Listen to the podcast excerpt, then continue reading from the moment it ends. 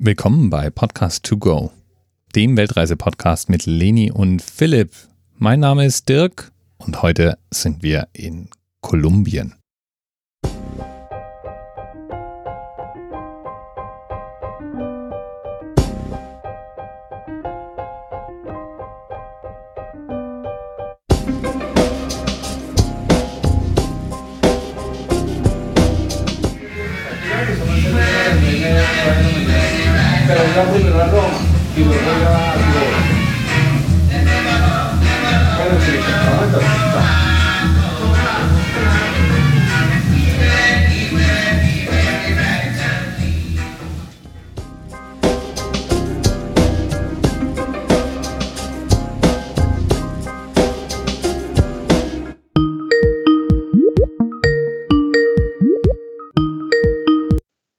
Buenas tardes.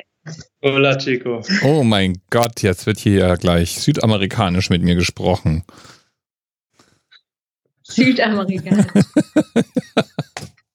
Wir trinken jetzt hier unseren südamerikanischen Salute. Kaffee. Mm. Oh, ich habe jetzt erstmal den Shot gebraucht, weil, oh Schreck, ich habe mein Mikrofon und meine Kopfhörer wahrscheinlich gerade im Bus verloren. Oh je. Jetzt haben wir nur noch ein Mikrofon. Okay, naja, dann haben wir halt ein bisschen mehr Hall in der Aufnahme. Wo seid ihr denn jetzt? Ist das ein Hostel, von dem ihr jetzt hier den Call macht, oder wo seid ihr?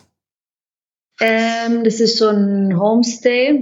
Privathaus. Ja, ich glaube, hier hat es nur 2 Zimmer oder so. Wir sind auch gerade eben erst angekommen. Wir haben uns noch nicht großartig umgeschaut. Wir haben wieder Himmel und Hölle in Bewegung gesetzt, um uns mit dir in Verbindung zu setzen. Da. Wir sind auf jeden Fall direkt mit einem Tinto. Tinto. Ist der schwarze Kaffee hier begrüßt worden. Ja. Das hat uns natürlich direkt gut gefallen. Irgendwas klebt an so deinem Arm. Was klebt an deinem Arm? Irgendwas klebt an deinem Arm. Nicht weiter wichtig. Hat's Fühler? Nee, es sieht eher nach Gebäck oder so aus. Hm. Nichts Lebendiges. Ah, Brownie. Hm. Ja. Ja, hier hat's Kinder im Haus. Das kann alles Mögliche sein. Ja. Aber es passt ganz gut hier zu Kolumbien, weil hier ist überall, wo man hinkommt, einfach voll das Leben am Start. Ja. Damit weiß ich jetzt auch, in welchem Land ihr seid, ohne dass ich danach fragen musste. Verraten. Ausnahmsweise mal kein. Ja, wir lassen dich jetzt raten, wir verraten jetzt mal nichts, wir sind schon wieder auf einem anderen Kontinent. Wir sind in Kolumbien gelandet. Na, das ist unser erstes Land hier in Südamerika. Habt ihr die E-Mail gesehen, die da reingekommen ist? Haben wir gestern beantwortet, ja. Von dem Pärchen, wegen der Reise. Ja. Ich sehe ja keine Antwort, wenn ihr mich nicht mit drauf nimmt. Von daher wollte ich nur fragen, ob ihr die gesehen habt. Die haben sich bestimmt gefreut, als sie eure Antwort gekriegt haben. Das ist total komisch für uns, weil wir, wie gesagt, die ganze Zeit eher so davon ausgingen, wir haben einen erweiterten Freundes-Familienkreis, der da reinhört, und mir hat jetzt 2 Wochen ungefähr, hat auch eine ehemalige Arbeitskollegin geschrieben. Wir haben, seit wir auf Reisen sind, da keinen Kontakt mehr.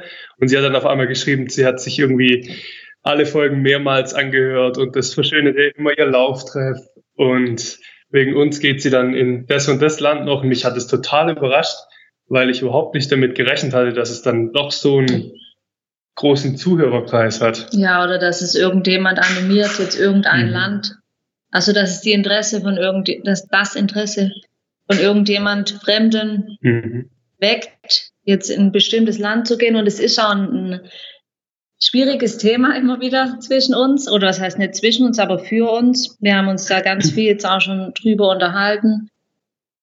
Über Tourismus allgemein einfach. Ja, und was da unser Beitrag ist, auch zum Teil zum Tourismus im Allgemeinen. Und deswegen waren wir dann, wir haben uns natürlich total gefreut, dass wir da andere auch motivieren können, gewisse Länder zu besuchen. Aber gleichzeitig haben wir halt gemerkt, wie sensibel wir auch mit bestimmten Informationen umgehen wollen oder müssen, um eben nicht zu diesem Mainstream-Massentourismus beizutragen. Ja, also, der Instagram-Tourismus. Wir haben da ganz viel schon jetzt uns immer wieder damit auseinandergesetzt, aber wir natürlich viele andere Reisende treffen. Mhm. Und da gibt's halt immer, tun sich immer wieder so zwei Lager auf, also unter den Touris.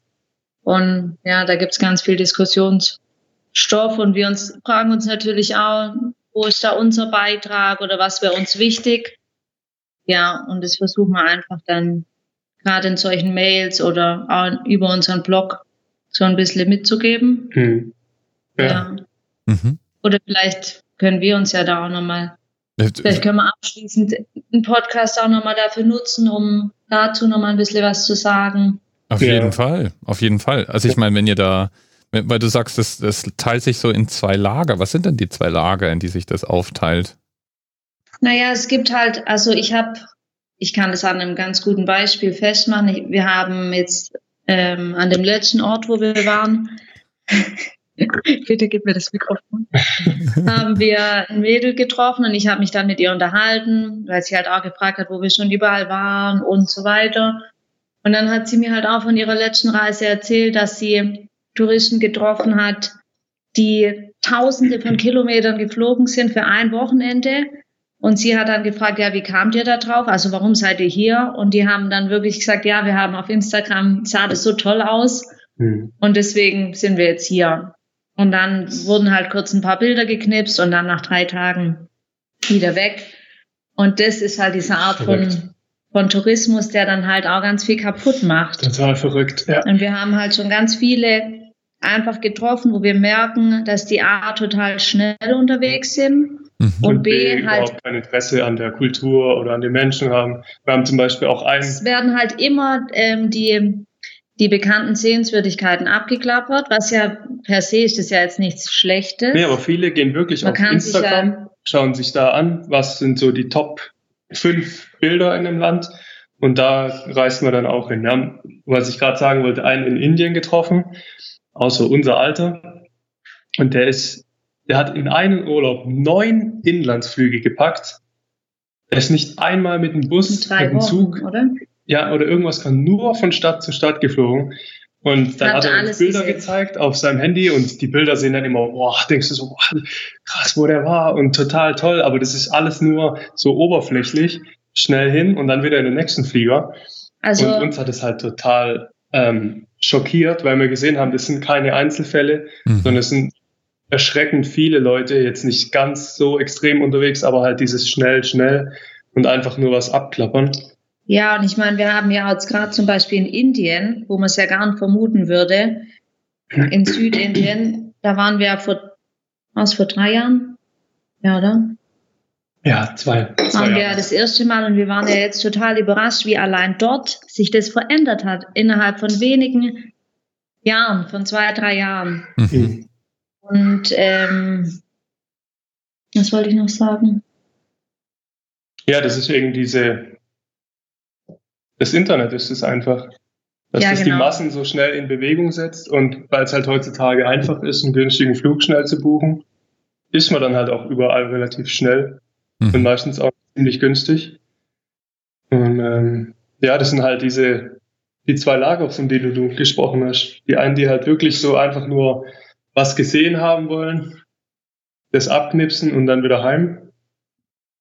Und die anderen sind halt eher die, die sich mit der Kultur auseinandersetzen und auch versuchen, an dem Ort, wo sie sind, ein bisschen nachhaltig unterwegs zu sein. Zum Beispiel für uns sind es so einfache Dinge wie, dass wir nicht immer ins selbe Lokal zum Essen gehen, sondern unterschiedliche, um das Geld halt einfach ein bisschen so zu verbreiten in der Bevölkerung. Lokale vor allem auch. Ja, oder jetzt hatten wir hier ein Beispiel, sollte man eine Wanderung mit Guide machen und das ist echt nicht teuer, das hat pro Person 12 € oder so gekostet und das hilft den Leuten hier einfach, dass sie nicht in der Miete müssen oder die Natur mit einem anderen Beruf halt schädigen und trotzdem machen es viele Leute dann halt einfach aus allein, weil ihnen die 12 € zu viel sind. Das sind so Kleinigkeiten. Dass man sich halt einfach informiert, wie kann man auch dann vor Ort die Leute ein bisschen unterstützen, wie kann man halt einfach nachhaltig durch die Länder reisen. Und das ist gar nicht dieser Massentourismus aufkommt, der die Leute verdirbt, dass sie dann nur noch aufs Geld schauen, wie in Thailand. Wir haben uns halt auch überlegt, wir sind ja auch ein Teil. Ja? Wir sind ja in dem ganzen Jahr immer Touristen und immer zu Gast. Aber man denkt ja oft so, ja, ich kann das jetzt machen und ich allein mache ja keinen Unterschied. Aber man darf halt nicht vergessen, dass man als einzelne Person schon auch wie so eine Art Botschafter von seinem eigenen Land ist. Klar. Und das sollte halt jeder gucken, dass er irgendwas dazu beitragen kann. Wir hatten auch so ein krasses Beispiel. Wir haben eine Tschechin getroffen, die als Führerin, als Guide arbeitet. War auch schon ein paar Jahre in Afrika und die hat erzählt, die Afrikaner, die haben vielleicht noch nicht mal, jetzt übertrieben gesagt, ein Wort für Trinkgeld. Kennen die nicht. Gibt es da einfach nicht. Und in manchen Ländern ist es dann aber so, weil da die ganzen westlichen Touristen halt hinkommen, die alle aus Ländern kommen, wo es halt Trinkgeld irgendwie üblich ist, dass die jetzt alle anfangen, Trinkgeld zu geben. Und mittlerweile ist es dann dort teilweise so, dass die Jeep-Fahrer oder die einheimischen Guides, die erwarten dann pro Tag $50 Trinkgeld oder noch mehr teilweise.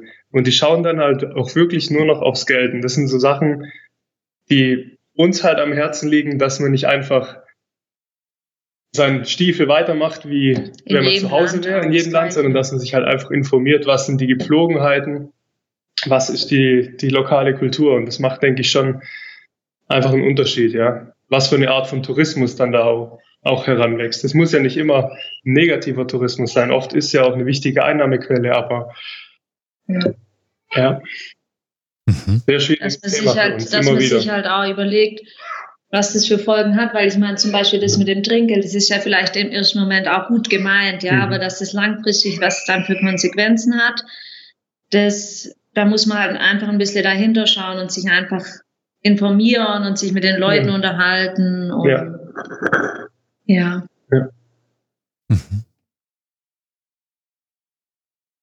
Okay. Ich finde das total spannend, weil ihr habt ja von Anfang an auch irgendwie eine Reise gemacht, die nicht so ganz mainstreamig war. Also das fiel mir damals, ich habe das mehrmals schon erwähnt, mir fiel das damals bei meinem ersten Weltreise-Podcast mit Alex so auf, dass der ja mit dieser Mission losgezogen ist, irgendwie sich selbst zu finden und eine ungewöhnliche Reise zu machen. Und dann, je mehr der unterwegs war, am Anfang dachte ich mir, ja, irgendwo fängst du an und dann fängst du halt da an, wo es dich natürlich hinzieht, weil da viel Angebote sind und so. Aber der hat ja dann praktisch eine ganz tolle Reise gemacht, aber folgte dann so einem Trampelpfad, der schon so richtig planiert war. Also wo praktisch, das habe ich dann besonders gemerkt, wenn ich recherchiert habe für die Orte, an denen ich wusste, dass er war. Und wenn ich dann die Locations recherchiert habe, dann gab es für diese Orte eine unglaubliche Anzahl von Backpacker-Berichten. Und wenn du dann da so geschaut hast, wo der dann so war, dann war da praktisch Hostel neben Hostel neben Hostel und es waren dann auch immer dieselben Sehenswürdigkeiten. Alle diese Blogs haben dieselben Dinge beschrieben. Ja. Also es war halt dann sehr offensichtlich, dass es da so eine ganze Backpacker-Industrie gab und dass es so einen Trampelpfad einmal um die Welt gab, in der dann die Individualtouristen eigentlich so in Masse durchgeschleust wurden.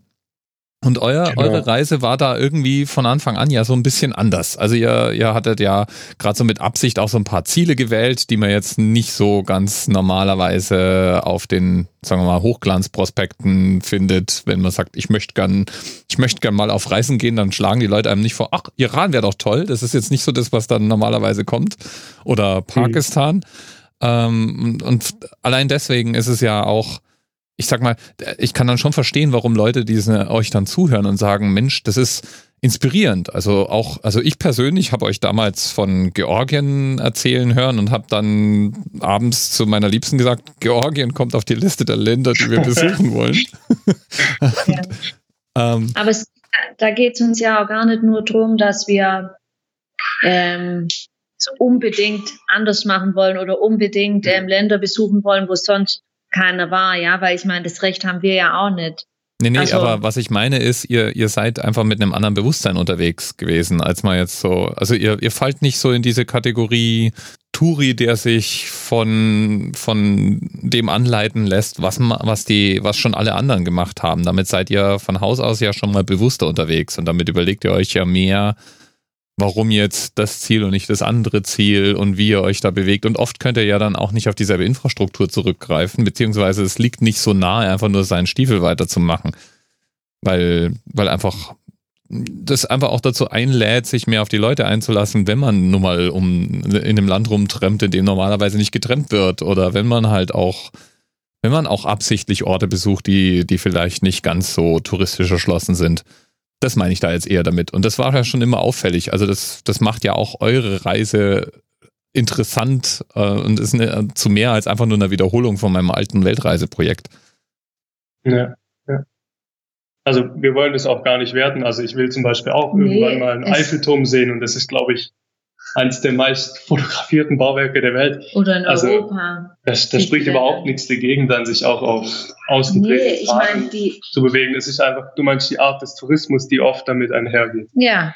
Dieses, ja, spontan fliege ich mal kurz da und da ein, mache ein paar Bilder oder ja, nur das oberflächliche Reisen einfach. Uns geht es ja eher darum, dass wir dann auch mit den Leuten in Kontakt kommen und was über die Gesellschaft erfahren, wie die leben, was für die vielleicht Probleme halt auch im Alltag sind. Es ist halt dann irgendwo auch kein Reisen mehr, sondern das ist nur noch, das fällt dann auch in diese Konsumschiene. Also ich sehe irgendein schönes Bild und nur weil das schön ist, möchte ich da jetzt auch hin und ein Bild machen. Aber ob das jetzt in Italien ist oder in, keine Ahnung, in Russland, spielt eigentlich keine Rolle. Ja, also das. Aber wir haben auch schon Leute getroffen, die für die ist es, glaube ich, reiner Lifestyle zu reisen. Leute, die erzählen dann, ich war schon in 97 Ländern, wo ich mich frage, wie kann man, wenn man jetzt irgendwie so 5, 8 Jahre älter ist wie ich, wie kann man in knapp 100 Ländern gewesen sein? Das ist unmöglich, die wirklich auch nur an der Oberfläche angekratzt zu haben. Aber dann ist es teilweise, dann wirklich so, wer hat mehr Länder bereist? Und ja, es ist also ein bisschen ob du eine Reise machst, in der du mehr zurücklässt, als du wegnimmst. Also ob du sozusagen, wie du sagst, wie so ein Botschafter, oder ob du eine Reise machst, bei der du mehr mitnimmst, als du gebracht hast. Also ob du jetzt wirklich so ein Land und so ein Reiseziel konsumierst oder ob du praktisch das Reiseziel wirklich auch durch deine Anwesenheit ein bisschen bereicherst vielleicht auch, Dinge mitbringst, dich veränderst dabei. Ich meine, ich glaube auch, es ist legitim, es auch mal anders zu machen. Also ich finde es auch legitim, wenn Leute mal, keine Ahnung, irgendwo in die Domrep in ein Ressort fliegen. Natürlich. Klar, aber es ist halt nicht dieselbe Art von Reisen und das Problem wird es dann, wenn es alle so machen. Genau. Ja. Wie gesagt, da spricht ja auch gar nichts dagegen und es ist auch nicht jeder ein Weltreisender oder es ist einfach auch nicht jedermanns Sache, ja. Manche Leute möchten einfach in Urlaub und sich einfach nur entspannen und all-inclusive und sich keine Gedanken machen. Das ist ja auch völlig okay. Aber das ist uns halt dann aufgefallen, als wir dann jetzt auch so ein paar E-Mails oder so bekommen haben, wo dann Leute fragen, wo sollen wir hin? Wir haben 3 Wochen Zeit und wir würden gern in Land 1, 2, 3, 4, 5. Und wir dann so dachten, wow, also wir hatten es erst heute Morgen beim Frühstück dabei. Als ich zu ihr gesagt habe, als wir das erste Mal nach Indien sind, da stand für mich oder für uns beide nur ein Land zur Auswahl. Wir wollten nach Indien, wir hatten uns ganz viel darüber informiert, über die Kultur, warum wir da hinwollen. Und für uns stand jetzt nicht zur Debatte, okay, wenn es nicht Indien ist, dann gehen wir halt nach Mexiko oder nach Südafrika oder scheißegal wohin. Ja. Also Der einzige Urlaub, den ich hatte, in dem ich in mehr als einem Land war, war meine Wanderung über den E5. Da war ich in Deutschland, Österreich und ich endete in Italien. Ja, aber du bist ja auch langsam gereist. Ja, also zu meiner Verteidigung, ich bin da hingegangen. Das war doch mit dem... Legendär die Geschichte mit dem Wasserfilter. Genau, mit dem unbrauchbaren Teil. Ja, den ich wirklich lange mit mir rumgetragen habe, genau. Ich weiß gar nicht, ich glaube, ich habe ihn dann beim Umzug nach Frankfurt, unserem Container gespendet. Wir hatten so einen Container in der Einfahrt, mit dem wir alles weggeworfen haben, was nicht anderweitig zu verwerten war. Und da fiel mir der, glaube ich, rein. Ja. Aber ja, ich weiß, was du meinst. Also auch so dieses typische, das Klischee des amerikanischen oder des koreanischen Reisenden, der nach Europa kommt, der dann 7 Länder in 10 Tagen hat oder sowas. Das ist... Genau. ist ja, ist so ein Durchlauf-Tourismus, der dann auch irgendwie schwierig ist. Ja, und dann sind halt auch, würde ich sagen, viele Länder unserer Reise, muss man einfach so sagen, dass das wirklich auch nicht für jedermann was ist. Also wenn da jemand hingehen möchte, der uns zuhört, dann beantworten wir auch gerne Also E-Mails. Ich denke, dass wir das schon immer relativ realistisch beschrieben haben, die positiven, aber auch die negativen Seiten, jetzt zum Beispiel Pakistan, haben wir hier auch in Kolumbien zwei junge Mädels ist nicht richtig, zwei erwachsene Frauen haben wir getroffen, die dann da ganz neugierig waren. Wir haben auch viel erzählt. Mhm. Aber ich würde wirklich behaupten, danach haben wir uns halt so gedacht, haben wir es jetzt zu das kam jetzt, glaube ich, irgendwie falsch rüber, weil die waren dann so euphorisch, als wollten die gleich morgen oder als wäre das nächste Ziel. Und ich dachte mir, um Gottes Willen, das würde nicht hinhauen. Mhm. Also man muss dann da voll aufpassen, weil dann ganz viele gleich dabei sind und sagen, da will ich auch hin. Aber das ist eben genau das, was du sagst, wenn du irgendein Ziel recherchierst, da gibt es 20 Blogs mindestens darüber, die das im Detail beschreiben, dann wird dir natürlich eingeredet, das ist so einfach und klasse, da kann jeder hin. Lies dir einfach nur meinen Blog durch mit meinen tollen Tipps und dann hast du eine tolle Zeit. Mhm. Aber es gibt schon so ein paar Länder, wo das einfach nicht hinhaut. Und ich glaube jetzt gerade zum Beispiel Pakistan würde ich keiner Frau, die ich nicht persönlich kenne und weiß, dass sie schon mindestens schwierige Länder bereist hat, empfehlen, dahin zu gehen, weil das einfach so anders ist, diese Kultur. Also selbst Indien, was echt Hardcore ist und wo wir auch schon an Grenzen gekommen sind, bereitet einem nicht darauf vor, auf so ein Land. Mhm. Aber es ist halt immer so, wenn man dann ins Internet geht, dann denkt man, ja klar, ist easy und lese ich irgendwie schnell 1, 2 Blogs durch und fliege dahin. Flugmüll. Naja, du, es kann dann, glaube ich, sogar easy sein. Da bist du halt dann wirklich nur an den Orten, an denen von denen alle bloggen, gell? Mhm. Also es ist halt... Und es führt dann halt wiederum zu diesen Massentourismus. Ja. Also ich glaube, ich mache mir jetzt nicht die Sorgen, dass Indien und Pakistan irgendwann mal so werden wie Thailand. Das ist nett. Ja, also ich meine jetzt, wenn unser Blog noch erfolgreicher wird, ja, du weißt ja nicht. Dann gibt es dann die Leni und Philipp Reisenden, die versuchen, eure Reise nachzuvollziehen.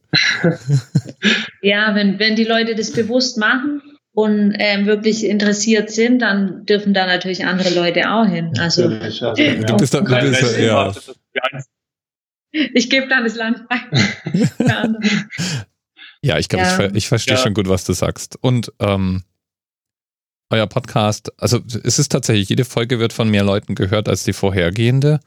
Und im Schnitt wird jede Folge so um die 300 Mal gehört. Also ihr habt sicherlich einen großen Freundeskreis, aber 300 wird es wahrscheinlich, also ich glaube nicht, dass es alles Freunde sind. Da werden auch die der ein oder andere, der euch nicht persönlich kennt, sondern nur vom Podcast, ist da auch dabei, denke ich.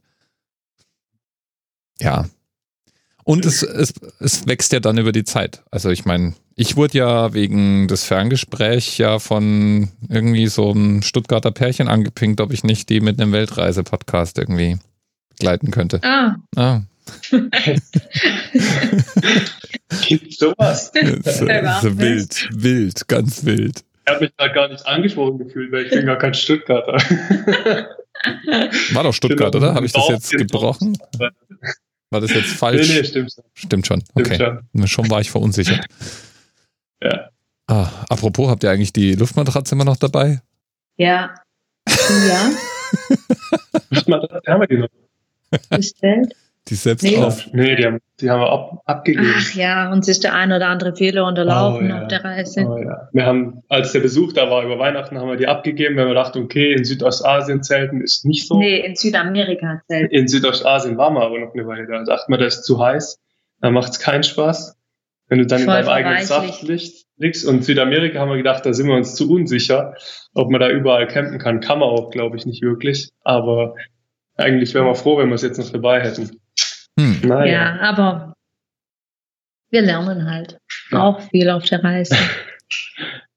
Ja, auf jeden Fall sind wir in Kolumbien. Genau. Sind wir ein bisschen ausgeufert. Nee, das war super. Ich habe da öfter mal drüber nachgedacht, was es denn so für Dinge gibt, die vielleicht auch noch neben dem, na, wo seid ihr, na, was habt ihr gemacht, na gibt es denn Anekdoten, das ist alles wichtig und deswegen hören die Leute alle den Podcast, aber es gibt natürlich bei so einer Reise auch andere Dinge, die spannend sind. Also so blöd wie es klingt, ja, ich erinnere mich dran, vor ein paar Episoden habe ich euch ja mal erzählt, da war ich ja auch in Kiel und wurde angesprochen auf euch.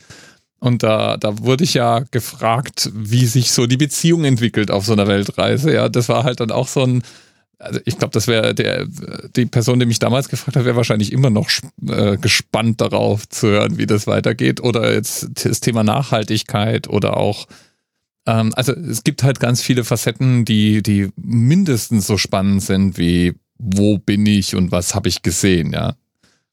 Und deswegen, ja. Ich fand das super jetzt, das ist gar kein Thema, das ja da ausufern und jawohl, wir müssen definitiv, also wenn ihr dann wieder irgendwann in ferner Zukunft dann Lust habt, die ganze Reise Revue passieren zu lassen, da brauchst du einen Abschluss. Ja, klar, du kannst ja auch so ein paar Interviewfragen sammeln. Ja, eine Frage, die ich gestellt wurde, by the way, fällt mir jetzt dazu ein, ist jetzt gedanklich für euch schon ewig wieder her. Ich wurde gefragt, warum ihr eigentlich nicht in Nepal warum ihr keinen Stopp in Nepal gemacht habt. Ob ihr das überlegt habt und ob es einen Grund gab, warum ihr es nicht gemacht habt. Ja, wir haben uns das überlegt und es ist auch ein Ziel, wo wir ganz gerne hin wollen in ferner Zukunft oder haben wir uns während der Reise auch überlegt. Aber dann war es zu dem Zeitpunkt, wo wir dort in der Nähe waren, war es dort zu kalt. Gell? Das war das nicht schon richtig Winter dann dort? Ja. Und wir hatten einfach auch nicht die passende Ausrüstung. Ja. Und ich glaube, waren da nicht zum Teil auch schon Straßen gesperrt zum überhaupt? Das weiß ich gar nicht genau, aber ein wichtiger Grund war auch, wir sind ja aus dem Karakorum / Himalaya gekommen in Pakistan und dachten, jetzt direkt im Anschluss dann nochmal ins Gebirge, hat irgendwie dann bei uns nicht so richtig reingepasst. Oder wir dachten halt, wir haben jetzt echt die unglaublichen Berglandschaften da gesehen, das kann man eigentlich gar nicht mehr toppen, deswegen wollten wir jetzt lieber einen anderen Kontrast, als dann nochmal in die Berge. Mhm. Aber das Reiseziel an sich ist, glaube ich, wunderschön. Ja, ich glaube, das ist bestimmt auch richtig spannend. Ja. Und allein schon wegen dem Essen, da gibt es die geliebten Momos. Das ist eines der besten Sachen, die ich gegessen habe bisher auf der Reise. Zwar in Indien, aber die kommen ursprünglich aus Nepal. Und die Suppe, diese Kutpa-Suppe oder wie man das ausspricht. Also ich glaube auf jeden Fall spannend. Wir hatten es auch überlegt. Ja. Mhm. Gut, jetzt sind wir schon wieder von Kolumbien abgekommen. Ihr seid immer noch in Kolumbien. Ja. 10-mal. Was ist denn wie ging es denn nach unserem letzten Gespräch weiter? Ich glaube, seit unserem letzten Gespräch sind wir 100 Kilometer gewandert.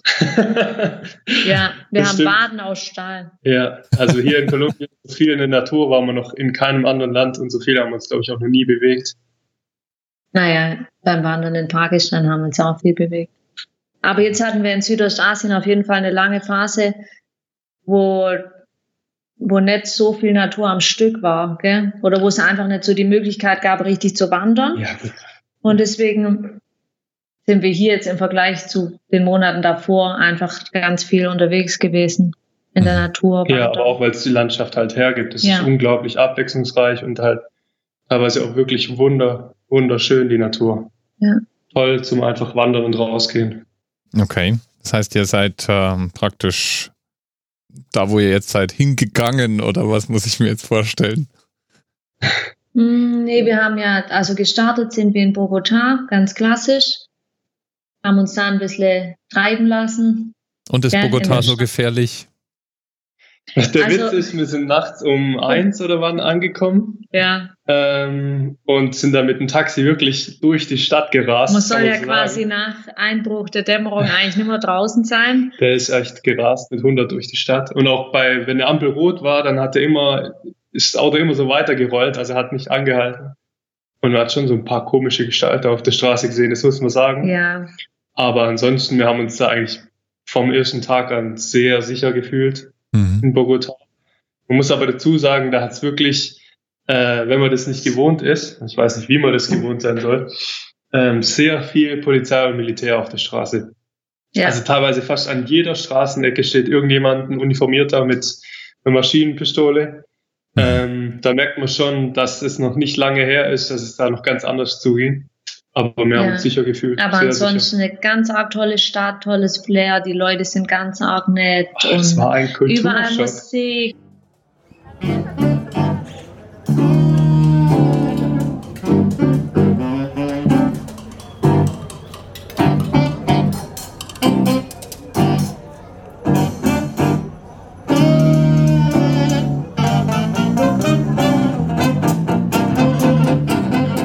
Es war ein Kulturschock, als wir da angekommen sind. Also von Japan und Südkorea, die sind ja sehr distanziert, sehr zurückhaltend und auch verschlossen in ihrer Kultur. Und auf einmal landen wir hier, jeder grüßt auf der Straße. Buenos dias, buenas tardes. Die Leute sind so nett und lebensfroh einfach. Ja. Also wirklich eine komplett andere Welt.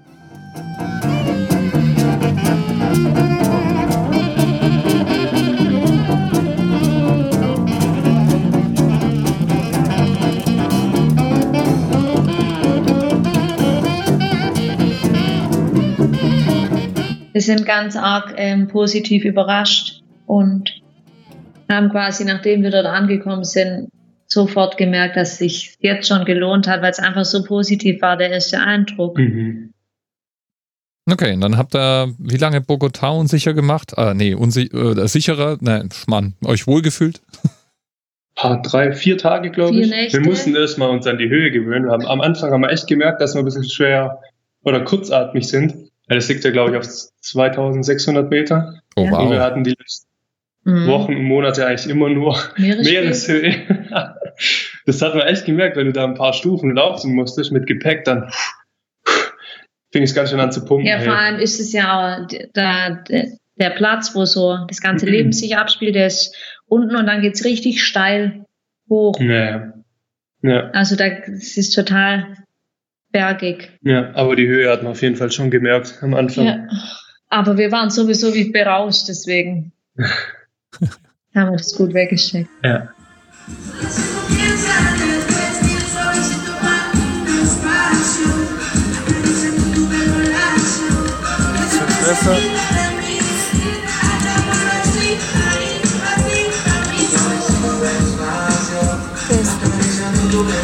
Okay. Dann nach den 4 Tagen ging es wohin? Ich muss gerade überlegen, was sind wir da hin? Dann sind wir eigentlich in die Berge gefahren. Ja, wir waren in einem... Richtung Anden. Das war, wo wir dann das letzte Mal telefoniert haben. Da waren wir in so einer Pension, Gästehaus. Die einzigen Gäste. Das war irgendwo an einem Hang, im Gebirge, nichts drumherum. Und haben da einfach... Wir sind jeden Tag in eine andere Richtung losgelaufen, von Dorf zu Dorf gewandert.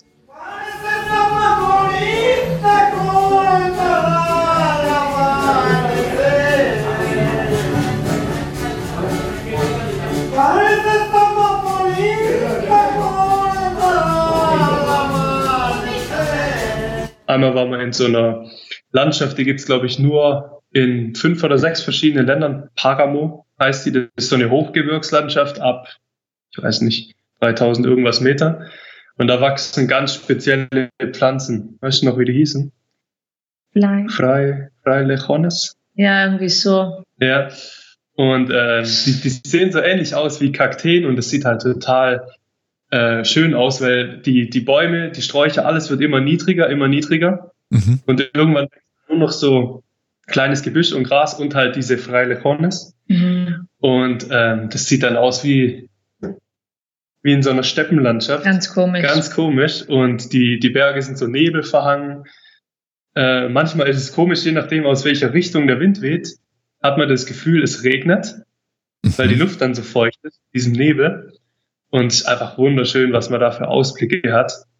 Ja. Und auch sehr interessant, das war jetzt diese Führung, die wir mit einem Guide gemacht haben, der hat es super toll gemacht und hat so ein bisschen erzählt, was für eine Bedeutung das Land für die indigene Bevölkerung hat und war auf jeden Fall total spannend. Ja, das war echt cool. Ja. Dort haben wir unseren Höhenrekord aufgestellt und dann später den zweiten, oder? Ja, also als wir dort dann in diesem Dorf waren, Da, wie du schon gesagt hast, kann man jeden Tag eigentlich woanders hinwandern. Und die ganzen kleinen Dörfer sind halt wunderschön. Mhm. Also die haben richtig Flair. Man braucht gar kein bestimmtes Ziel. Man kann einfach von einem Dorf zum anderen wandern. Zwar oft auf der Straße, weil es nicht wirklich einen Gehweg gibt. Aber ja, und dann verbringen wir einfach den Tag in so einem kleinen Dorf, trinken Kaffee, läuft da rum. Todo bien. Bien. Ah, wir haben es geschafft. Das ist das typische Geräusch der letzten Wochen, kann man sagen. Das. So viel sind wir, glaube ich, noch nie gelaufen auf unserer Reise bisher. Ja. Aber es ist hier auch einfach überall wunderschön zu laufen. Zu wandern. Zu wandern, ja. Muss man sagen, nicht laufen. Ja. Nach einer. Aber es waren jetzt so, ich weiß gar nicht, ich schätze mal 16, 17 Kilometer. Ja. Und heute hatten wir zum Glück dann endlich mal gutes Wetter. Weil die letzten Male hatten wir da echt Pech. Völlig durch den Nest. Hat's geregnet. Ja, heute war's gut. Und genau. Jetzt gönnen wir uns erstmal eine Stärkung hier. Wir werden jetzt unser Almuerzo einnehmen, unser Mittagessen. Don Pollo, klingt vielversprechend. Schauen wir mal, wo es was gibt. Vielleicht laufen wir noch ein bisschen runter, oder? Sí. Hasta luego. Ja, eigentlich egal, wo man hingeht, überall schön. Da gibt es zwar nicht viel, also das sind alles so ganz einheimische Lokalitäten, die bekannten Panaderias, wo es halt massenweise Gebäck gibt. Ja, und ja.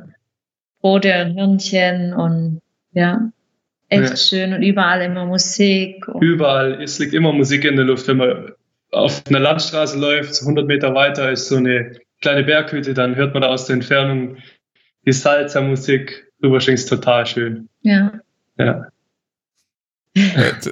Es scheint euch zu liegen, ja.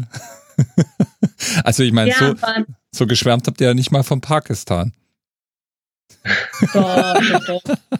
Sag nichts gegen unser Pakistan. Ist vielleicht schon zu weit her, aber es ist einfach so ein schöner Kontrast jetzt auch nochmal gegen Ende hin. Die Lebensfreude. Es ist einfach was ganz anderes. Mhm.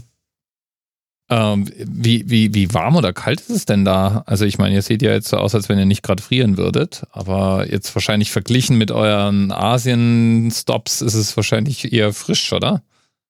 Also ja, in Bogotá, als wir da ankamen, 16, 17 Grad hat es am Tag. Konnte man schon jetzt im Pulli oder im T-Shirt rumlaufen, lange Hose, aber dann Richtung Gebirge wurde es dann schon richtig kalt auch teilweise.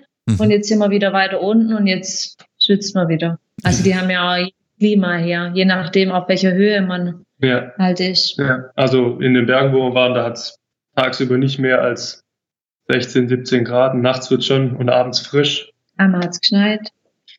Das ist eine andere Geschichte, da kommen wir vielleicht später noch dazu. Und man unterschätzt halt die Sonne brutal, weil man geht raus, es ist eigentlich relativ frisch. Und ist aber fast am Äquator. Also auch wenn man irgendwie nur eine halbe Stunde irgendwo hinläuft, muss man sich eigentlich eincremen, sonst hat man einen fetten Sonnenbrand. Ja, kriegt ihr immer noch Sonnenbrand. Nachdem ihr jetzt ja dauernd irgendwie draußen seid und dauernd in so einem Wetter wart, in dem man ja aufpassen muss. Ja, ich weiß nicht, wie die Lektion haben wir mehrfach gelernt und es, glaube ich, immer noch nicht richtig kapiert. Wir hassen Sonnencreme. Ja, ich auch. Das geht mir auch so. Und ich bin aber auch so ein Weißkäse. Also ich bin, eigentlich müsste ich mich dauernd einschmieren. Ich mache die Tür auf und gehe einen Schritt raus und bekomme einen Rotschimmer. Und das kombiniere ich mit völliger Abneigung gegenüber Cremes irgendwie, die ich mir drauf schmiere. Ja. Ich weiß auch nicht, da muss mal noch was erfunden werden. Ja, irgendwas anderes. Ja, du kannst natürlich, ihr könnt euch ja so einen Sonnenschirm zulegen, den ihr dann immer rumtragt. Oder man braucht hier so einen Hut, Cowboy-Hut. Aber wie gesagt, hier brauchen wir alles, gell? Hier brauchen wir Sonnenbrille, Sonnencreme, Winterjacke, Regenjacke, dicke Socken, keine Socken, Flipflops. Jedes Klima. Alles geboten, ja. Jetzt wird es Zeit, dass mal wieder ein bisschen deutsche Normalität einkehrt. Ja, und wie ist das dann? In Kolumbien ist da Trampen normal? Also, oder ist es so wie in Malaysia, wo sie nichts damit anfangen konnten, dass ihr trampen wolltet? Also, ich habe noch gar keinen einzigen Tramper gesehen, fällt mir gerade auf. Das ist hier, glaube ich, auch ziemlich schwer. Die Einheimischen machen halt die ganzen Strecken mit Bussen, weil du kannst quasi überall dich an die Straße stellen und alle paar Minuten kommt ein Bus, die halten, wie in Georgien, die halten überall und dann schmeißen dich auch überall wieder raus. Mhm. Und hier ist auch Busfahren so günstig, dass jeder quasi immer mit dem Bus fährt.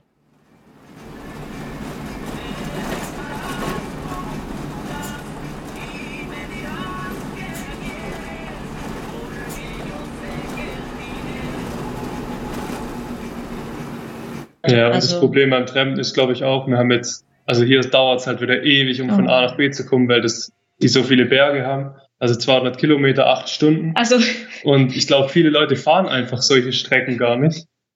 Ja. Was wollte ich jetzt sagen? Ich wollte nur sagen, der Bus musste schon wieder eine Notbremsung einladen. Ich musste das jetzt erzählen. Wir sind hier wieder im Gebirge und die Straßen sind wieder ruhig mal teilweise. Die Straßen sind echt abenteuerlich. Wow. Und ja, dann bist du halt mal für 200 Kilometer, bist wieder den ganzen Tag unterwegs, von morgens bis abends. Mhm.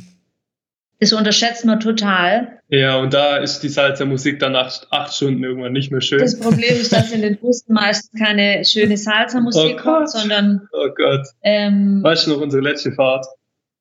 Oft haben die Busse so einen Bildschirm, wo dann irgendein Krampf läuft. Und auf unserer letzten Fahrt, das waren nicht 8, aber 5 Stunden rund, da liefen irgendwelche Musikclips... So Latino-Musik, wo die Frau wahlweise irgendwie im Minirock getanzt habe, an einem Lolli gelutscht haben oder sich irgendwie auf dem Sofa geregelt haben und die Männer immer mit cooler Sonnenbrille und ihre Latino-Pizza. Das war so furchtbar. Okay. Ja, man weiß dann nicht, was schlimmer ist, diese Dauerbeschallung oder diese Straßen. Oder dass du durchgeschüttelt wirst die ganze Zeit.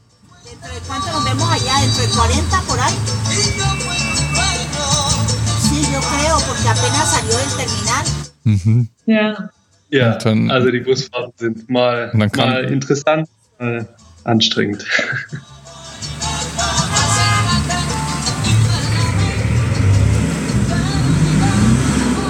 An manche Dinge gewöhnt man sich selbst nach 9 Monaten nicht. Dann seid ihr aber in Südamerika noch gar nicht Zug gefahren. Ich bin ja ganz verblüfft hier, dass ihr mir nicht erzählt, dass ihr irgendwie Nachtzug oder was weiß ich. Ich dachte immer, Zug wäre euer Kokain. Das gibt es ja gar nicht so in Kolumbien. Dafür ist es viel zu bergig. Ja. Es wird alles mit Bussen gemacht. Nachtbusse oder halt tagsüber kann man sich dann aussuchen. Alles mit Bus. Und ja. Ja, aber es war total ungewohnt, dass wir jetzt, also die letzten Wochen oder Monate, kann man sagen, sind wir schon getrennt. Und dann einfach mal irgendwo ein Ticket ziehen und irgendwo reinsitzen. Mussten wir uns auch mal wieder dran gewöhnen. Ja, inzwischen seid ihr ja routiniert. Also ihr könnt jetzt überall auf der Welt Bus fahren. Ja. Und trampen. Ja.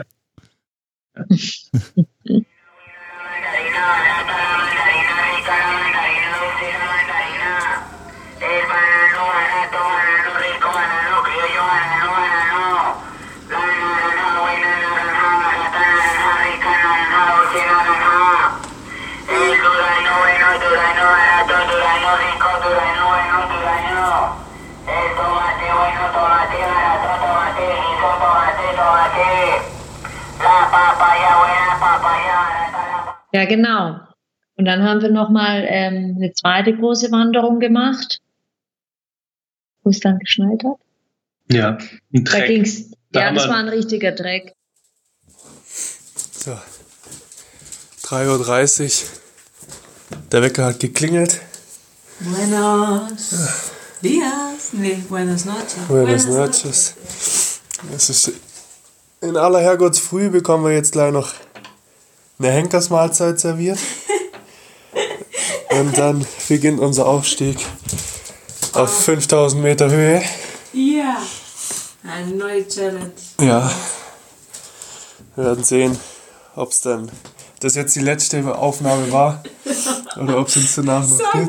Ja, Ja, klar geht's uns. Wir besteigen jetzt die Anden. Also um 4 Uhr gab es Desayuno, Frühstück. Das heißt, um 3:30 sind wir aufgestanden. Es war dann mit zu 6 waren wir, glaube ich. War eine coole Truppe. Das haben wir auch gemerkt. Wir haben hier in Südamerika sind andere Reisende unterwegs. Lernt man ganz andere Reisende kennen, also mit denen wir persönlich jetzt auf Anhieb immer viel mehr anfangen konnten. Mhm. Interessante Leute dabei. Ja, genau. Und dann haben wir zu 6 diesen Track gemacht. Mhm. Und da ging es auf 4.800 Meter hoch. Mhm. Das Problem war aber, also das muss wunderschön gewesen sein. Wir aber können jetzt erzählen, wir waren auf dem Gipfel, wir haben Gletscher gesehen, einen Felsen, wunderschön. Und die Realität ist, es war ein beschissener Schneesturm. 5 Stunden lang gepisst. Wir dachten schon, wir haben am nächsten Tag Lungenentzündung und alles. Es war einfach nur anstrengend, nass, kalt. Auf dem Gipfel hat es dann geschneit. Wir haben nichts gesehen. Es war wirklich sehr anstrengend. Also erstmal die Höhe. Wir haben über 1000 Höhenmeter gemacht. Bis auf fast 5000 Meter. Eine aus der Gruppe musste umkehren. Eine aus der Gruppe ist kollabiert. Die musste zurück, aber das ist echt auch kein Spaß da, weil wenn es dann anfängt zu regnen, muss man zum Teil über Felsen klettern und dann wird es rutschig. Das ist nicht so ganz ohne. Und wir, unprofessionell und unvorbereitet, wie wir natürlich sind, ich bin mit einer Jogginghose da hoch. Ich weiß nicht, was du anhattest. Und es hat halt echt geregnet die ganze Zeit. Wir waren so durchgefroren, da oben hat es geschneit. Ja. Aber es war trotzdem. Also man kann da ganz tolle Tracks machen. Das macht man dann auch wieder, das sind so Nationalparks zum Teil. Darf man auch gar nicht ohne Guide rein. Und ja, da gibt es eben verschiedene Möglichkeiten, was man da machen kann. Ich meine, die Erfahrung war cool. Es war echt herausfordernd. Das ist auch nicht ohne. Mhm. Also es ging richtig hoch. Mhm. Wir haben halt leider nichts gesehen. Wir haben halt leider Pech mit dem Wetter gehabt, ja. Ja. Aber wir haben es bis auf den Gipfel geschafft. Wir waren dann oben nach ich weiß nicht wie viele Stunden und da ging es dann noch so ein Stück weiter hoch und da hat uns der eine Guide gefragt, wollt ihr noch da hoch? Und wir alle so, nein. Hör wieder runter, nur schnell wieder runter. Ja, das war abenteuerlich. Ja, das war echt, war nicht ohne. Du hattest eine Krankheit, oder? Kleines bisschen. Ja. Von der Höhendifferenz. Ich habe schon ein bisschen gemacht, ja. Und das war dann Kopfschmerzen und Übelkeit oder bist du lustig geworden und hast irgendwelche rosa Elefanten gesehen? Wie muss ich mir das vorstellen? Ja, einfach nur Kopfschmerzen. Aber das ist ja dann meistens am nächsten Tag wieder vorbei. Aber da hat es viele erwischt. Ich meine, das ist ja auch, also ich würde sagen, wir sind ganz gut in Form mittlerweile auch. Ganz gut trainiert, was so Höhendifferenzen angeht, aber das ist dann halt schon nochmal, manche sind da gekommen, waren einen Tag in Bogotá und sind dann direkt über Nacht mit dem Bus hergekommen und dann am nächsten Tag diese Wanderung, die hat es dann echt flachgelegt. Mhm. Ja. Also muss man schon so ein bisschen Zeit, um sich zu akklimatisieren, einfach einbauen. Muss man machen. Ja, wie ist das überhaupt? Kommt ihr fitter zurück, als ihr weggefahren seid? Oder, halt, es war ja, also ich erinnere mich ja am Anfang, das Laufen fehlt mir und vielleicht sind wir dann gar nicht mehr so sportlich. Doch, also unser Sport fehlt uns nach wie vor, aber wir sind gut ausgelastet. Also wir sind so viel unterwegs und es ist halt eine andere Form von Belastung und Sport. Mhm. Aber ist auch ein gutes Training. Ja. Was wir hier haben, würde ich sagen. Also ihr seid nicht irgendwann einfach mal joggen gegangen oder sowas? Doch, am Strand waren wir joggen und ganz am Anfang mal in Georgien. Also du warst joggen, ich bin mehr oder weniger halt gezwungen mit. Auf einer Weltreise um 6 Uhr morgens. Kommst du mit? Kommst du mit am Strand ein bisschen laufen? Ich lieg noch so halb K.O. im Bett. Ja, aber eigentlich was. Das kommt dann zu Hause wieder. So zwischendurch haben wir schon immer wieder ein bisschen so uns betätigt, aber wir haben so viel Bewegung immer. Aber die Bewegung, muss man sagen, Jetzt hier in Südamerika, die brauchen wir, weil wenn man sich so ernährt, wie das, was man so alles Leckeres kriegt, dann hat man, glaube ich, auf Dauer ein Problem. Also die Empanadas, die sind zwar mega lecker, aber das meiste Essen hier ist echt sehr fettig. Ja, sehr fettig, sehr fleischlastig. Und die Empanadas, muss ich dazu sagen, was es ist, das sind so frittierte, gefüllte Teigtaschen mit Hackfleisch oder Hühnchenfleisch, Kartoffel drin. Und die sind halt immer, also wenn man die dann mitbekommt in so einer Papiertüte, die ist innerhalb kürzester Zeit, hat die sich vollgesogen mit dem ganzen Fett. Und wenn man sich nicht viel ausreichend bewegt, dann glaube ich, schlägt das Essen hier schon auf die Hüfte. Dann das ganze Bier noch dazu. Die Silvester. Das ist ja auch allgegenwärtig, sieht man schon morgens, sieht man schon die Leute Bier trinken. Ja, das ist... Das ist ja fast wie in Bayern hier. Man kann sich hier echt gut gehen lassen. Und jetzt so? Habt ihr irgendwelche Pläne gemacht oder lasst ihr euch so treiben? Habt ihr jetzt endlich mal euren eigenen Cocktail kreiert? Oder beim letzten Mal habe ich euch das als Hausaufgabe gegeben. Ich habe ganz vergessen. Wir kreieren uns einen eigenen Kaffee vielleicht. Ah. Stimmt. Wir als Kaffeeliebhaber wollen natürlich unbedingt hier auch die Kaffeeregion kennenlernen. Und ich habe da zufällig ein Mädel kennengelernt, die da in so einem Projekt tätig ist. Die arbeitet quasi mit Kaffeefarmerinnen zusammen. Und genau, die hat uns jetzt eingeladen, mit uns auf eine Kaffeefarm, mit der sie zusammenarbeitet, zu gehen und die einfach da das Unternehmen kennenzulernen und da so ein bisschen vielleicht auch mitwirken zu können. Und dann werden wir dort mal alles lernen, was es so rund um das Thema Kaffee gibt und werden dort auch wohnen auf der Kaffeeplantage. Und das ist, glaube ich, jetzt erstmal so unser nächstes Ziel. Ja, genau. Ja. Sonst lassen wir uns einfach treiben. Also wir haben jetzt auch überhaupt keinen Zeitplan, wie lange wir jetzt in Kolumbien bleiben wollen oder wo wir halt als nächstes hin wollen. Das machen wir dann einfach nach Bauchgefühl. Ja. Wisst ihr schon, ob und was ihr so an vielleicht noch irgendwie anderen Ländern mitnehmen werdet? Also wo werdet ihr von Kolumbien aus hin? Wir hatten überlegt, ob wir direkt von Kolumbien nach Brasilien über den Amazonas einreisen mit diesem Slowboat, was es gibt. Wenn man dann ein Stück einfach über den Amazonas fährt. Oder ob wir Richtung Süden weiter gehen, nach Ecuador und Peru. Müssen wir einfach mal schauen, wie viel Zeit wir da noch übrig haben und ja. Und was uns noch interessieren würde. Ja, genau. Ländern. Aber wir wollten da jetzt bewusst noch gar nicht irgendwas fest planen, weil wir haben einfach nur das Datum. Man könnte ja auch hier ganz viel Zeit verbringen. Ja. Also da gibt es echt so viel zu sehen und zu machen. Und also wir haben jetzt noch nicht mal vor, an die Karibikküste zu gehen. Ich glaube, wenn man das noch mit einplant, dann kannst du da locker nochmal 2 so verbringen. Kolumbien bietet wirklich sehr, sehr viel Abwechslung. Schön. Ja. Und man braucht die Zeit einfach, aber man verbringt auch sehr, sehr viel Zeit auf der Strecke, muss man sagen. Also die ganzen Busfahrten. Ja. Aber wir reisen hier jetzt schon noch mal ein bisschen anders als in Südostasien. Wir bleiben schon, finde ich, deutlich länger an einem Ort. Jetzt in der letzten Unterkunft waren wir fast eine Woche. Jetzt hier, wenn es uns bleiben wir vielleicht auch knappe Woche.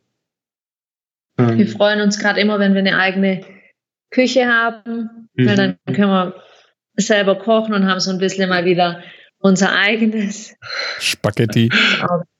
Ja, es ist nicht jetzt unbedingt wegen dem Essen, sondern einfach um so wieder so ein bisschen selber was machen zu können. Ein eigenes Ritual zu haben, ein bisschen seine Ruhe zu haben. Ja. So dieses Häusliche wieder zu haben oder so eigene Rituale und Abläufe. Ja.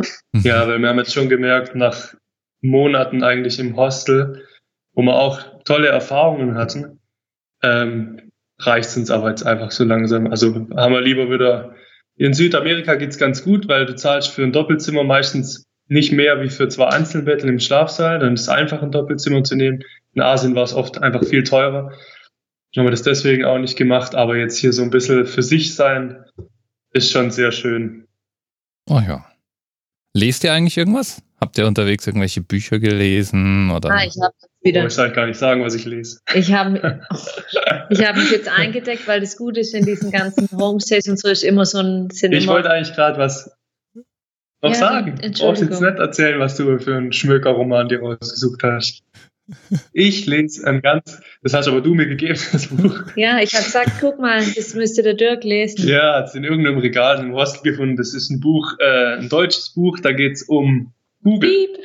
Ja, über die Übermacht von Google. Das ist so ein bisschen so ein kritischer Roman. Ich habe das angefangen, aber... Okay, vielleicht. Das heißt, du bildest dich fort, um zu wissen, warum wir total böse und furchtbar und schlecht fürs Internet und die Freiheit und überhaupt alles sind. Ja. Freut mich. Genau. Das bringt uns doch näher zueinander. Ja. Ich würde sagen, es ist zwar gerade Mode, aber wir sind eigentlich ganz nett. Okay. Und du, Leni, du hast irgendwie erzählt, dass... ja, ich wollte nur sagen... Dutzende Bücher hast du schon gelesen, oder? Ja. Jetzt auf der Reise. Ich wüsste auch nicht, was ich machen würde ohne Bücher. Ich lese einfach auch gern, aber du ja auch. Ja. Ja, auf jeden Fall... In den ganzen Homestays gibt es immer so ein schäbiges altes Bücherregal, wo ich dann immer gleich gucke, ob noch mal was dabei wäre für mich, weil wir haben ja doch auch oft Phasen im Bus oder in den Unterkünften oder wenn wir einfach mal nichts machen, ist das einfach auch schön, mal als Abwechslung. Mhm. Dann ist man nämlich in dem Moment mal nicht auf Reise, sondern liest einfach nur. Mhm. Also ich finde es Das ist ein schöner Ruhepol einfach. Und dann tauscht ihr immer um, oder wie? Also nimmst praktisch eins mit und lässt eins da, oder wie macht ihr das dann? Genau. Ganz witzig, in manchen Büchern stehen vorne dann so kurze Botschaften drin, wo wer das Buch gelesen hat oder wo das herkommt. Das letzte, was ich jetzt gestern gefunden habe, wo ich jetzt angefangen habe, das ist auch irgendwo aus Deutschland, aus irgendeinem Kaff. Göttingen? Irgend so ein Kaffee. Okay. Ja, so ja. Auf jeden Fall. Ja, wir lesen auf jeden Fall viel auf Reisen. Manchmal. Und wir hören viele Podcasts, Dirk. Ja. Du hast uns jetzt angefixt. Ja. Also, was hört ihr denn so? Haben wir ein paar jetzt uns runtergeladen. Weil du vorhin gesagt hast, du warst in dem Gebäude vom Deutschlandfunk. Da war ich ganz neidisch, weil wir hören so viel vom Deutschlandfunk. Das habe ich daheim auch das Radio immer schon gehört. Aber da hören wir viel. Mhm. Das Feature, genau, Hintergrundgespräch. Das ist ganz spannend. Aber wir haben jetzt noch nicht einen bestimmten... Nö, querbeet einfach, was uns gerade interessiert. Schauen wir rein. Ja. Cool. Ja, lasst ruhig wissen, wenn euch da irgendwas anfixt oder wenn ihr auf der Suche nach Tipps seid. Wir könnten ja eigentlich auch mal die Hörer und Hörerinnen auffordern, dass sie mal Tipps rüberwachsen lassen, was man denn hören könnte. Ja klar, unbedingt, ja. Ja, sowieso ist auffällig, dass so richtig viel melden tun sich ja nicht. Die Leute hören das zwar und dann rühren sie sich, wenn ich ihnen begegne. Das ist jetzt ja schon zweimal passiert, aber wahrscheinlich... Ja, deswegen. Ja, ganz erstaunt. Hat uns das so überrascht, als dann auf einmal so nach 9 Monaten kommt jemand und sagt, hey, wow, das ist so toll und ich höre den mehrmals an und wir gehen jetzt deswegen auch da und dahin. Ja, ja das sagen die, das haben die mir auch persönlich so gesagt, mit denen ich mich über den Podcast unterhalten habe, aber es tatsächlich so irgendwie schreiben oder eine Nachricht schicken scheint nicht so das zu sein, was den Leuten einfällt im Moment. Ja. Aber es ehrt uns natürlich eher, dass so viele Leute dazuhören und das dann auch noch irgendwie interessant finden. Ja, ich meine, ihr macht ja auch Spaß. Also ich persönlich höre euch sehr gerne zu. Wir mögen uns. Genau, wir drei mögen uns schon mal. Das reicht ja. Naja. Nein, weil du vorhin so gemeint hast, ja, irgendwann machen wir vielleicht noch einen Abschluss von dem Podcast und dann gibt es vielleicht noch eine Sonderepisode, wo wir über bestimmte Themen nochmal nachdenken. Und dann habe ich gedacht, ja, ich weiß gar nicht, ob es jetzt schon der endgültige Abschluss ist von unserer Reise. Ach so, das jetzt hier, oder wie? Das Ach Jahr so. Meinst du? Ja. Ja, genau, weil uns jetzt auch schon viele gefragt haben, ob wir natürlich wieder heimkommen oder ob es bei dem Jahr bleibt. Mhm. Und wir jetzt schon auch gemerkt haben, dass wir uns natürlich es vorstellen könnten, auch nochmal eine größere Reise zu machen, aber jetzt kommen wir erstmal heim. Das ist eigentlich immer wieder so bei uns aufgekommen. Und wir haben auch gemerkt, dass wir einfach vielleicht auch anders nochmal ein bisschen reisen würden, wenn wir sowas nochmal machen, um einfach nochmal ein Stück weit unabhängiger zu sein. Das heißt, irgendwie einen eigenen fahrbaren Untersatz. Das ist, glaube ich, auch echt cool. So ein VW-Bulli, ha? Das Ding jetzt. Muss was geländetaugliches sein, glaube ich. Kann auch ein Motorrad sein. Reiseziele denken. Motorradreisen kann ich sehr empfehlen. Das macht Spaß. Mhm. Ja. Es ist einfach so komisch. Wir haben das schon, also am Anfang haben wir uns die Frage gestellt, was meinst du, wie wird es sein, wenn wir dann am Ende auf das Schiff gehen? Sind wir dann froh und denken, ja, es passt jetzt gerade.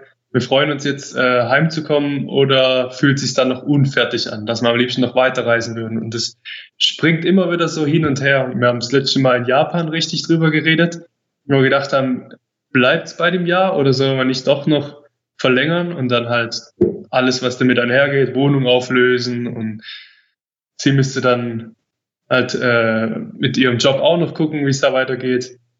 Und die Wochen, Monate davor waren wir eigentlich eher unsicher, dass es bei dem Jahr bleibt. Also es schwankt immer wieder so, weil so ein Jahr einfach auch so schnell vorbeigeht. Also jetzt 9 Monate unterwegs. Ja. Und klar, es ist eine lange Zeit und es ist ein totaler Luxus und ein Privileg, dass wir das überhaupt so machen können. Aber wenn man dann mal unterwegs ist, dann merkt man, dass ein Jahr auf Reisen eigentlich gar nicht so viel ist. Es geht schnell vorbei. Ja, vor allem braucht man ja auch erstmal eine Zeit lang, bis man so für sich den richtigen Modus gefunden hat. Ja. Und wenn man einfach unbegrenzt Zeit hat, dann ist es schon, glaube ich, nochmal einfach auch was anderes. Weil es war jetzt bei uns nicht so, dass wir unter Zeitdruck waren oder so. Ich meine, wir haben uns ja die Länder auch selber ausgesucht und auch die Anzahl der Länder. Aber wir haben schon das ein oder andere Mal gedacht, oh, wenn man jetzt noch den Schlenker machen könnte, das wäre auch cool, aber da hätte man dann einfach viel mehr Zeit gebraucht. Ja, da muss man von Anfang an dann anders planen. Ja. Das stimmt.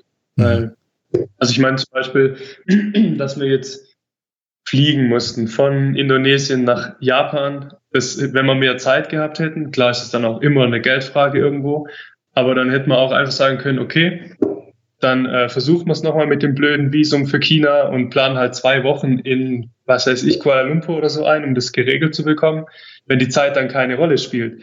Und dann könntest du auch nochmal geografisch einen viel größeren Umweg machen, um zum Beispiel so einen Flug zu vermeiden. Mhm. Ja.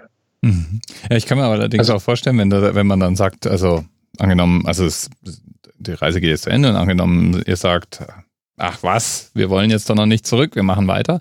Dann ist ja irgendwann auch der Punkt erreicht, wo ihr euch wahrscheinlich dann auch die Frage stellen müsst, ob ihr unterwegs nicht auch hin und wieder mal arbeitet, damit ihr wieder Geld reinbekommt, um es weiter treiben zu können. Dann wird es zu Work and Travel anstelle von reinem Backpacking. Ja, und das wollten wir aber bewusst für dieses Jahr ja nicht, dass wir darauf angewiesen sind zu arbeiten. Aber wir haben auch gesagt, jetzt das reine Reisen, so wie wir es jetzt machen, da gibt es für uns schon ein zeitliches Oberlimit, weil ich mir jetzt nicht vorstellen könnte, zum Beispiel das 3 Jahre zu machen. Dafür wäre es einfach, da sind wir nicht der Typ dafür, so lang auf der Straße zu sein. Und irgendwann fehlt uns dann auch wieder so ein Stück Struktur und Aufgabe. Mhm. Also nur zu reisen jahrelang, das könnte ich mir auch nicht vorstellen. Aber länger als ein Jahr können wir uns, glaube ich, beide vorstellen. Ja. Es gibt ja auch immer wieder mal Leute, die da hängen bleiben, gell? Die das dann praktisch durchgehend machen. Ja.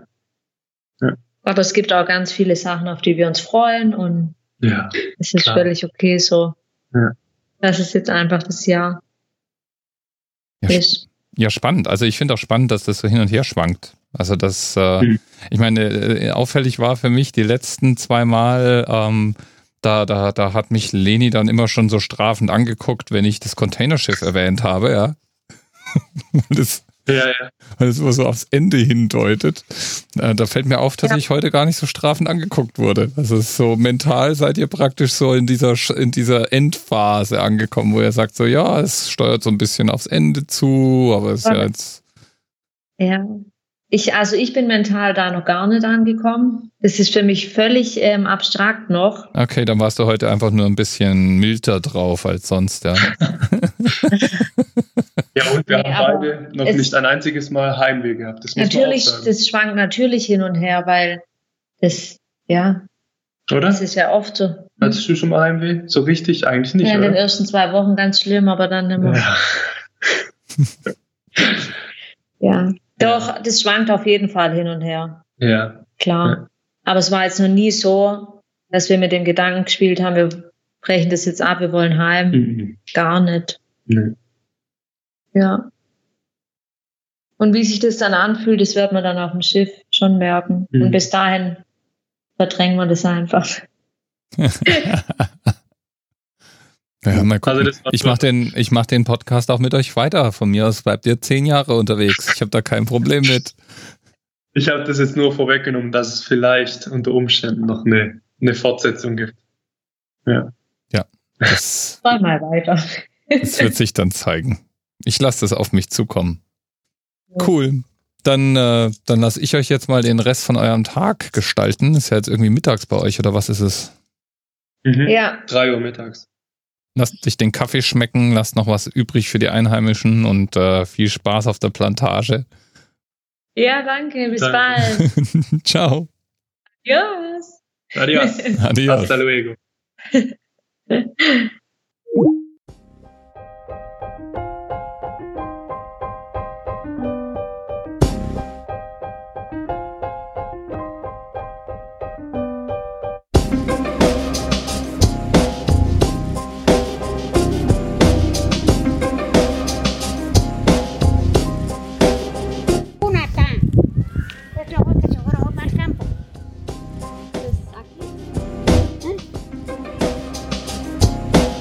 Yo vine hasta aquí y ahorita vengo otra vez a ver si está ahí, no está. Y es que la otra hija me la manda aquí en Telecom. Ah.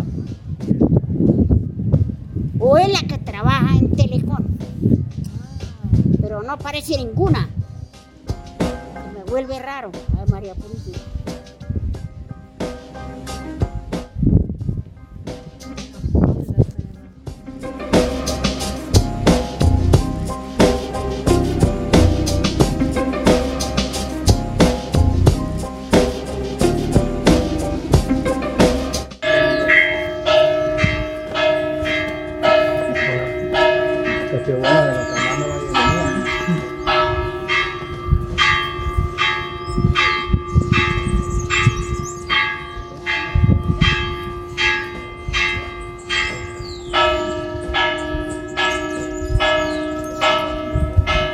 Hola de Monserrate. Cero Monserrate.